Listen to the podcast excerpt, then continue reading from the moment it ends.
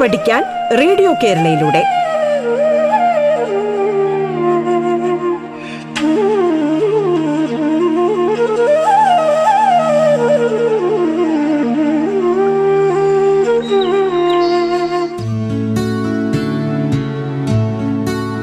എല്ലാവർക്കും നമസ്കാരം. നിങ്ങൾ ഇപ്പോൾ കേൾക്കുന്നത് കേരള സംസ്ഥാന സർക്കാരിന്റെ ഓൺലൈൻ റേഡിയോ സംരംഭമായ റേഡിയോ കേരളയിൽ പാഠം എന്ന പരിപാടിയാണ്. നിങ്ങൾ മുടങ്ങാതെ കേൾക്കുന്നുണ്ടല്ലോ അല്ലേ? പാഠം കേൾക്കുന്നതോടൊപ്പം പാഠപുസ്തകം നന്നായി പല പ്രാവശ്യം വായിക്കണം കേട്ടോ? കൂടുതൽ അറിവിനായി മറ്റ് പുസ്തകങ്ങൾ വായിക്കാൻ മറക്കണ്ട. സ്കൂളുകൾ തുറക്കാൻ പോവുകയാണല്ലേ? സന്തോഷമായല്ലോ. ആ പത്താം ക്ലാസ്സിലെ സാമൂഹ്യ ശാസ്ത്രത്തിലെ ലോകത്തെ സ്വാധീനിച്ച വിപ്ലവങ്ങൾ എന്ന ആദ്യ അധ്യായത്തിലെ റഷ്യൻ വിപ്ലവത്തെക്കുറിച്ചും ചൈനീസ് വിപ്ലവത്തെക്കുറിച്ചുമാണ് ഇന്ന് നമ്മൾ ചർച്ച ചെയ്യുന്നത്. അമേരിക്കൻ സ്വാതന്ത്ര്യ സമരം ഫ്രഞ്ച് വിപ്ലവം ലാറ്റിൻ അമേരിക്കൻ വിപ്ലവം ഒക്കെ നമ്മൾ ചർച്ച ചെയ്തു അല്ലേ? ആ എന്നെ നിങ്ങൾക്ക് ഒരിക്കൽ കൂടി പരിചയപ്പെടുത്താം. ഞാൻ എം എസ് മധു ആലപ്പുഴ ജില്ലയിലെ Chengannur Mulakuzha government higher secondary സ്കൂളിലെ ചരിത്ര അധ്യാപകനാണ് ഞാൻ. എന്റെ വീട് പത്തനംതിട്ടക്കടുത്തുള്ള വള്ളിക്കോടാണ്. എങ്കിൽ നമുക്ക് ക്ലാസ് ആരംഭിച്ചാലോ? ശരി.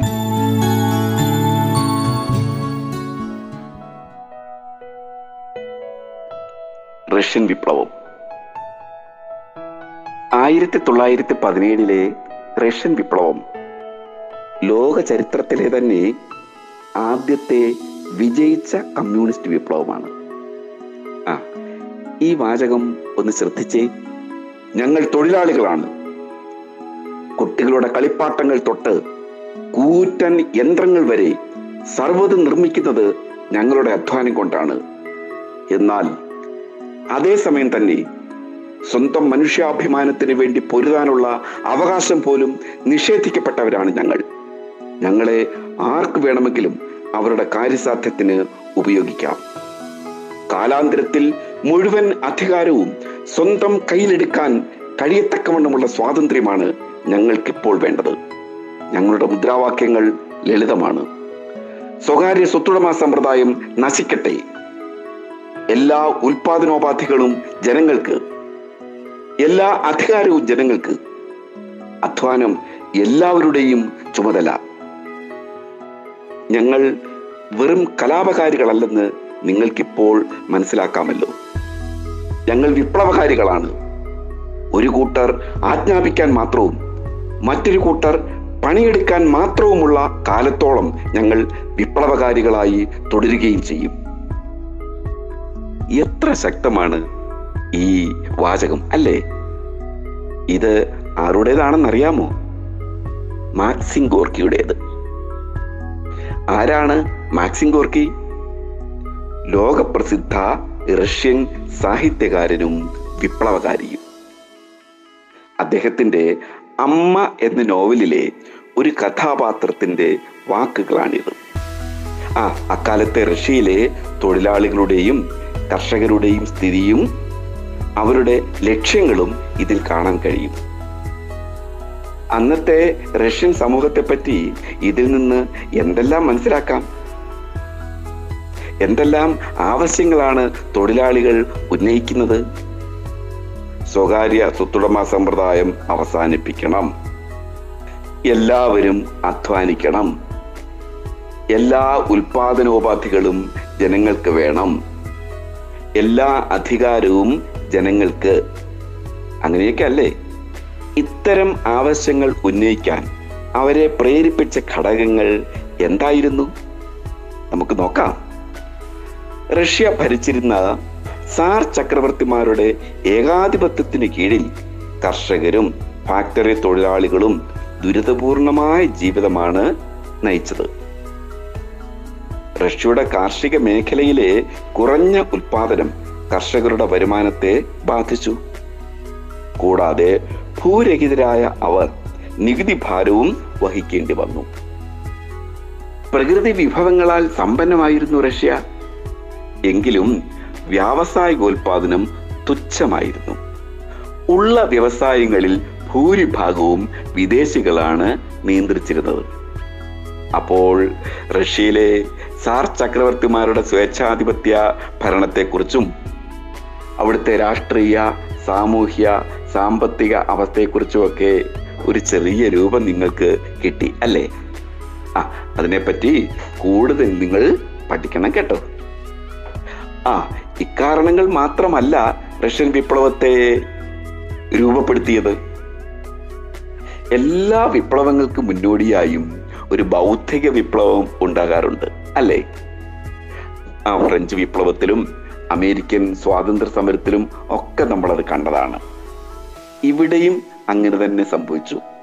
തൊഴിലാളികളുടെയും കർഷകരുടെയും ദുരിത ജീവിതത്തെ Maxim Gorky Leo Tolstoy Ivan Turgenev Anton Chekhov തുടങ്ങിയ സാഹിത്യകാരന്മാർ അവരുടെ കൃതികളിൽ ചിത്രീകരിച്ചു. കൂടാതെ കാൾ മാർക്സും അതുപോലെ തന്നെ ഫ്രെഡറിക് എംഗൽസും ആവിഷ്കരിച്ച മാർക്സിസ്റ്റ് ആശയങ്ങൾ തൊഴിലാളികൾക്ക് ആവേശം പകർന്നു. നിങ്ങൾ മാർക്സിസം എന്ന് കേട്ടിട്ടില്ലേ? കാൾ മാർക്സും ഫ്രെഡറിക് എംഗൽസും ചേർന്ന് രൂപം നൽകിയ ആശയ സംഹിതയാണ് മാർക്സിസം. ഒരു സമൂഹത്തിൽ നിലനിൽക്കുന്ന ഉൽപാദന ബന്ധങ്ങളാണ് ആ സമൂഹത്തിലെ മാറ്റങ്ങളുടെ അടിസ്ഥാനം എന്നതാണ് ഇതിലെ പ്രധാന ആശയം. ഉൽപാദനത്തിന്റെ അടിസ്ഥാനം തൊഴിലാളികളാണെന്നും അതിനാൽ തൊഴിലാളി വർഗത്തിന്റെ സർവാധിപത്യത്തിനായി പ്രവർത്തിക്കണമെന്നും അവർ ആഹ്വാനം ചെയ്തു. മാർക്സിസത്തെക്കുറിച്ച് നിങ്ങൾ കൂടുതൽ കാര്യങ്ങൾ പിന്നീട് മനസ്സിലാക്കും. ധാരാളം പുസ്തകങ്ങൾ അവയെക്കുറിച്ച് ഉണ്ട്. ആ കാൾ മാർക്സും ഫ്രെഡറിക് എംഗൽസും ആവിഷ്കരിച്ച മാർക്സിസ്റ്റ് ആശയങ്ങൾ തൊഴിലാളികൾക്ക് ആവേശം പകർന്നു എന്ന് പറഞ്ഞല്ലോ. മുതലാളിമാർ നിയന്ത്രിക്കുന്ന ഉൽപാദന വ്യവസ്ഥയ്ക്ക് പകരം തൊഴിലാളികളുടെ ആധിപത്യം സ്ഥാപിക്കാൻ അവർ ആഹ്വാനം ചെയ്തു തൊഴിലാളികളുടെ ദുരിതങ്ങൾക്ക് പരിഹാരം കാണാനായി തൊഴിലാളി സംഘടനകൾ റഷ്യയിൽ രൂപീകരിച്ചു. മാർക്സിസ്റ്റ് ആശയങ്ങളിൽ അധിഷ്ഠിതമായ സോഷ്യൽ ഡെമോക്രാറ്റിക് വർക്കേഴ്സ് പാർട്ടി രൂപം കൊണ്ടു. ഈ പാർട്ടി പിന്നീട് മെൻഷവിക്കുകൾ എന്നും ബോൾഷെവിക്കുകൾ എന്നും രണ്ടായി പിരിഞ്ഞു. മെൻഷവിക്കുകൾ എന്നാൽ ന്യൂനപക്ഷം എന്നാണ് അർത്ഥം. ബോൾഷെവിക്കുകൾ എന്നാൽ ഭൂരിപക്ഷം എന്നും. ലെനിൻ ട്രോട്സ്കി തുടങ്ങിയവർ ബോൾഷെവിക് പാർട്ടിക്ക് നേതൃത്വം നൽകിയപ്പോൾ അലക്സാണ്ടർ കെരൻസ്കിയാണ് മെൻഷവിക്കുകൾക്ക് നേതൃത്വം നൽകിയത്. ആയിരത്തി തൊള്ളായിരത്തി അഞ്ചിൽ റഷ്യയും ജപ്പാനും തമ്മിൽ യുദ്ധമുണ്ടായി. നിങ്ങൾക്കറിയാമല്ലോ റഷ്യ ലോകത്തിലെ തന്നെ ഏറ്റവും വലിയ രാജ്യമാണ്. യൂറോപ്യൻ രാജ്യമാണ്. പക്ഷേ യൂറോപ്പിലും ഏഷ്യയിലുമായി ആ രാജ്യം വ്യാപിച്ചു കിടക്കുന്നു. ജപ്പാനോ ഏഷ്യയിലെ ഒരു ചെറിയ രാജ്യവും.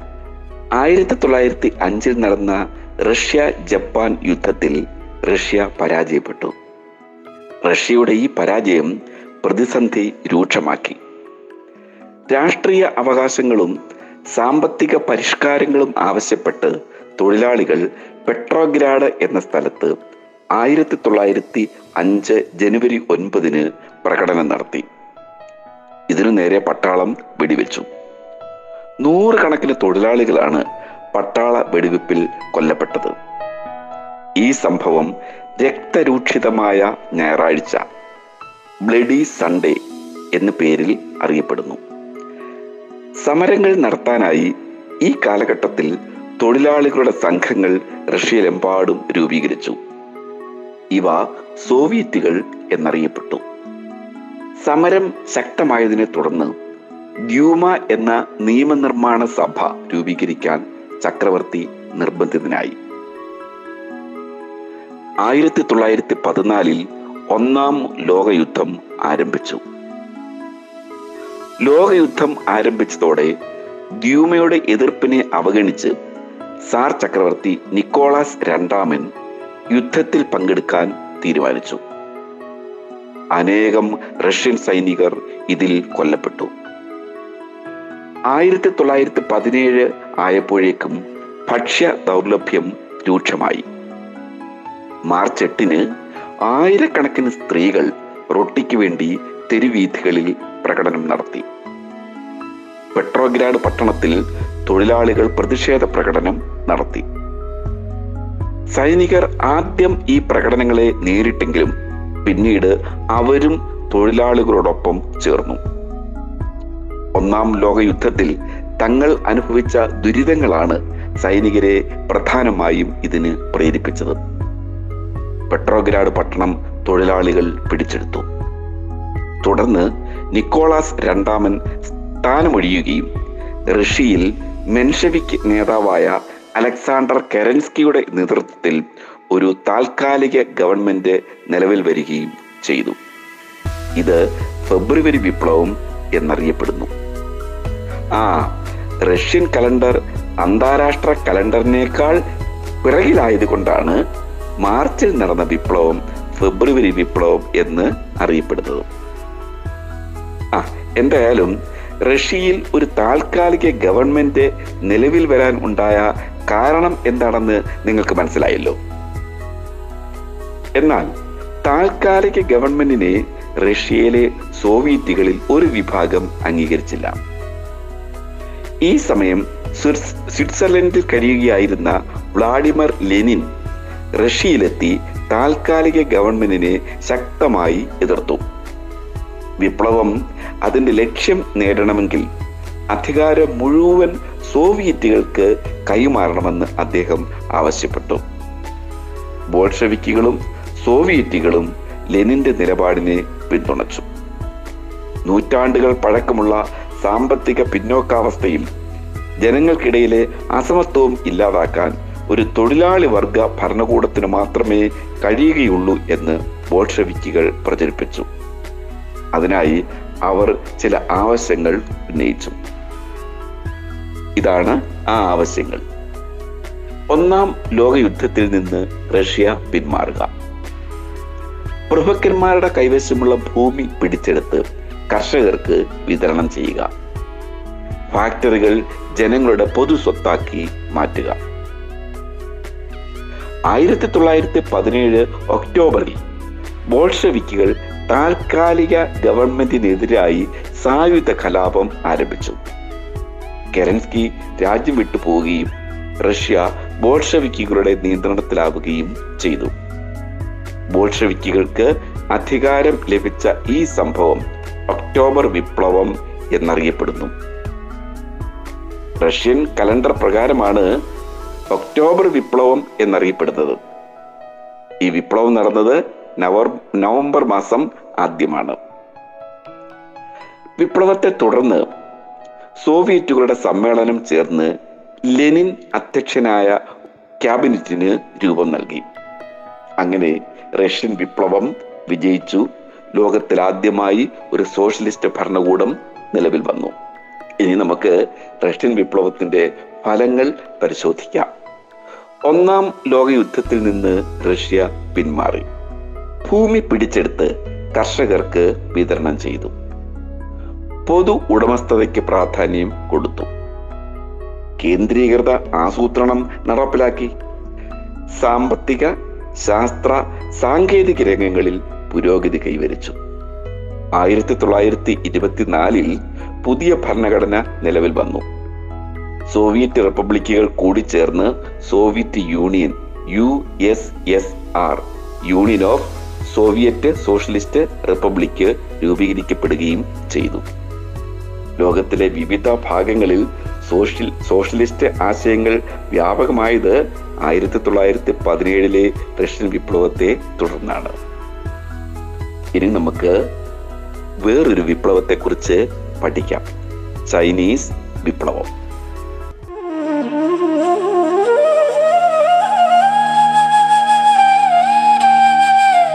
പാഠം കേട്ടു പഠിക്കാൻ റേഡിയോ കേരളയിലൂടെ. പാഠത്തിൽ ഇനി ഇടവേള.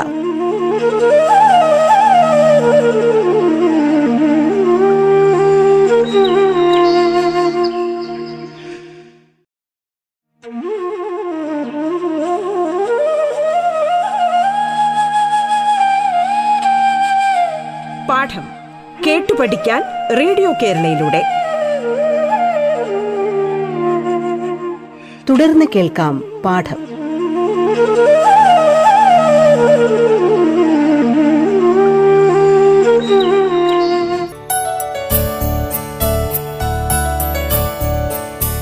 പത്താം ക്ലാസ്സിലെ സാമൂഹ്യ ശാസ്ത്രത്തിലെ ലോകത്തെ സ്വാധീനിച്ച വിപ്ലവങ്ങൾ എന്ന ആദ്യ അധ്യായത്തിലെ റഷ്യൻ വിപ്ലവത്തെക്കുറിച്ചും ചൈനീസ് വിപ്ലവത്തെക്കുറിച്ചുമാണ് ഇന്ന് നമ്മൾ ചർച്ച ചെയ്യുന്നത്.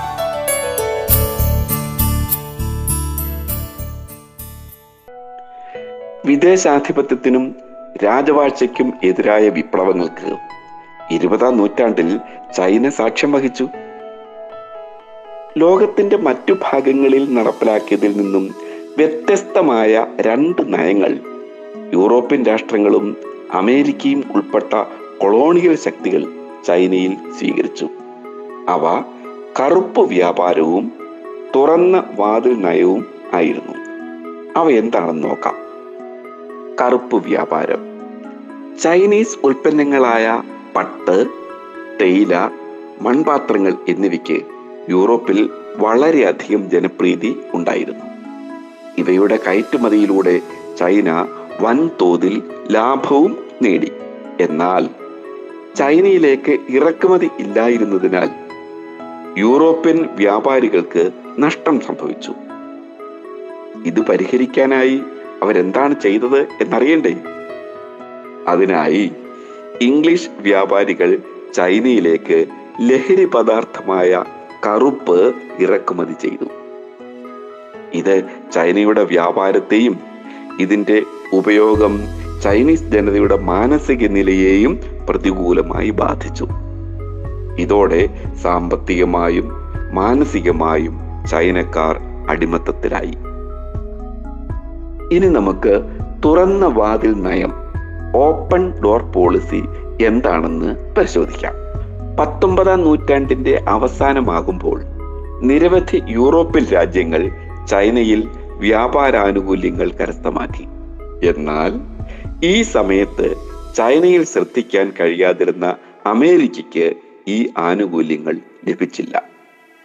തുടർന്ന് American state secretary John Hay പ്രഖ്യാപിച്ച നയമാണ് തുറന്ന വാതിൽ നയം അഥവാ ഓപ്പൺ ഡോർ പോളിസി. ഈ നിയമമനുസരിച്ച് ചൈനയുടെ കമ്പോളങ്ങളിൽ എല്ലാ രാജ്യങ്ങൾക്കും തുല്യ അവകാശവും അവസരവും ഉണ്ടെന്ന് അമേരിക്ക വാദിച്ചു. ചൈന വിവിധ രാജ്യങ്ങളുടെ സ്വാധീന മേഖലകളിലായി വിഭജിക്കപ്പെട്ടു. അമേരിക്കയ്ക്ക് ചൈനയിൽ ഇടപെടാൻ അവസരമൊരുക്കുക എന്നതായിരുന്നു ഈ നയത്തിന്റെ ലക്ഷ്യം. അപ്പോൾ കൊളോണിയൽ കൊളോണിയൽ ശക്തികൾ ചൈനയിൽ നടപ്പിലാക്കിയ നയങ്ങൾ മറ്റ് കോളനികളിൽ നടപ്പിലാക്കിയ നയങ്ങളുമായി നിങ്ങൾ താരതമ്യം ചെയ്ത് നോക്കണം കേട്ടോ ഇന്ത്യ അടക്കമുള്ള രാജ്യങ്ങളിൽ ആ. ചൈന ഭരിച്ചിരുന്ന മഞ്ജു രാജവംശം വിദേശ ഇടപെടലിനും ആധിപത്യത്തിനും അനുകൂലമായ നിലപാടാണ് സ്വീകരിച്ചത്. ചൈനയിൽ പ്രവർത്തിച്ചിരുന്ന ചില രഹസ്യ സംഘടനകൾ ഇതിനെതിരെ ആയിരത്തി തൊള്ളായിരത്തിൽ ഒരു കലാപം സംഘടിപ്പിച്ചു. ബോക്സർമാരുടെ മുഷ്ടിയായിരുന്നു അവരുടെ മുദ്ര. അതുകൊണ്ട് ഇത് ബോക്സർ കലാപം എന്നറിയപ്പെടുന്നു. ഈ കലാപത്തെ ശക്തമായിട്ടാണ് അടിച്ചമർത്തിയത്. എങ്കിലും പരാജയപ്പെട്ടെങ്കിലും പിൽക്കാല വിപ്ലവങ്ങൾക്ക് ബോക്സർ കലാപം ശക്തി പകർന്നു. ആയിരത്തി തൊള്ളായിരത്തി പതിനൊന്നിൽ ഡോക്ടർ സന്യാസന്റെ നേതൃത്വത്തിൽ മഞ്ജു രാജഭരണത്തിനെതിരെ ചൈനയിൽ വിപ്ലവം നടന്നു. ഇത് ചൈനയിൽ രാജവാഴ്ചയ്ക്ക് അന്ത്യം കുറിച്ചു. തുടർന്ന് ദക്ഷിണ ചൈനയിൽ സന്യാസന്റെ നേതൃത്വത്തിൽ കുമിന്താൻ പാർട്ടി ഒരു റിപ്പബ്ലിക്കൻ ഭരണം സ്ഥാപിച്ചു. സന്യാസൻ ദേശീയത ജനാധിപത്യം സോഷ്യലിസം എന്നീ മൂന്ന് ആശയങ്ങൾക്ക് പ്രാധാന്യം നൽകി. ദേശീയത എന്നതുകൊണ്ട് ഉദ്ദേശിക്കുന്നത് മഞ്ചൂറിയൻ പ്രദേശക്കാരായ മഞ്ചു രാജവംശത്തെയും സാമ്രാജ്യ ശക്തികളെയും പുറത്താക്കുക എന്നതായിരുന്നു. ജനാധിപത്യം എന്നത് ജനാധിപത്യ ഭരണം സ്ഥാപിക്കുക എന്നത് തന്നെ. സോഷ്യലിസം മൂലധനത്തെ നിയന്ത്രിക്കുകയും ഭൂമി തുല്യമായി വിതരണം നടത്തുകയും ചെയ്യുക എന്നതിലാണ്. ആ പടിഞ്ഞാറൻ രാഷ്ട്രങ്ങളുമായി സമത്വം വേണമെന്നാവശ്യപ്പെട്ട സന്യാസൻ ചൈനയുമായി വിദേശികൾ ഒപ്പിട്ട അന്യായമായ ഉടമ്പടികൾ റദ്ദാക്കാൻ തീരുമാനിച്ചു. കൃഷിയുടെയും വ്യവസായത്തിന്റെയും പുരോഗതിക്കാവശ്യമായ നടപടികൾ കുമിന്താങ് റിപ്പബ്ലിക്ക് സ്വീകരിച്ചു.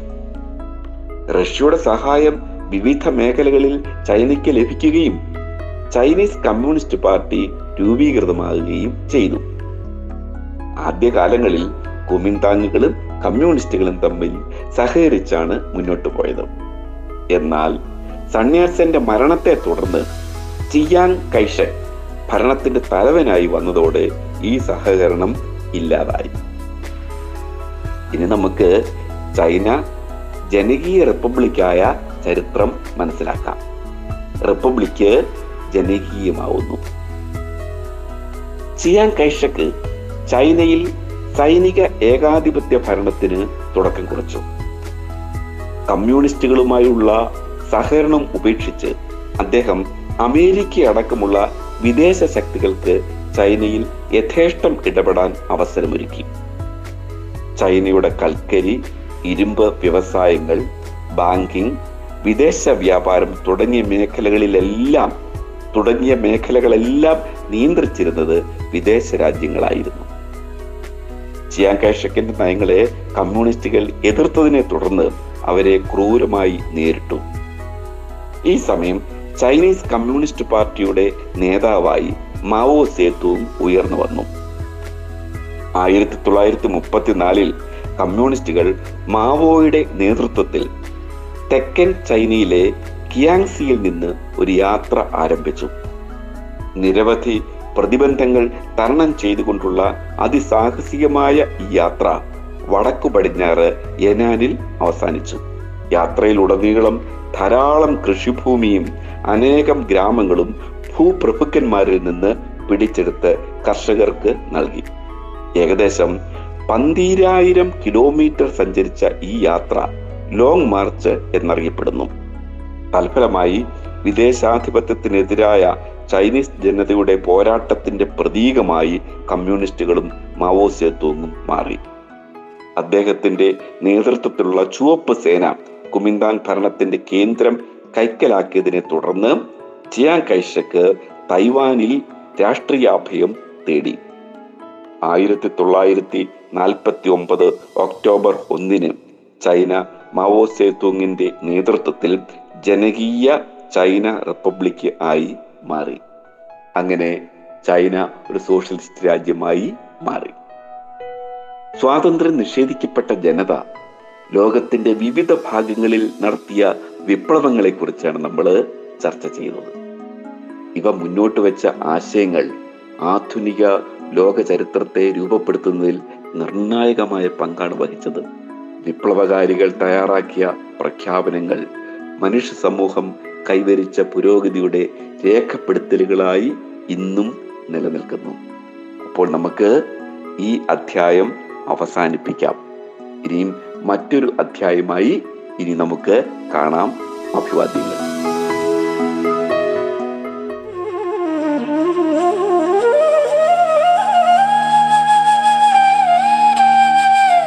പാഠം കേട്ടു പഠിക്കാൻ റേഡിയോ കേരളയിലൂടെ.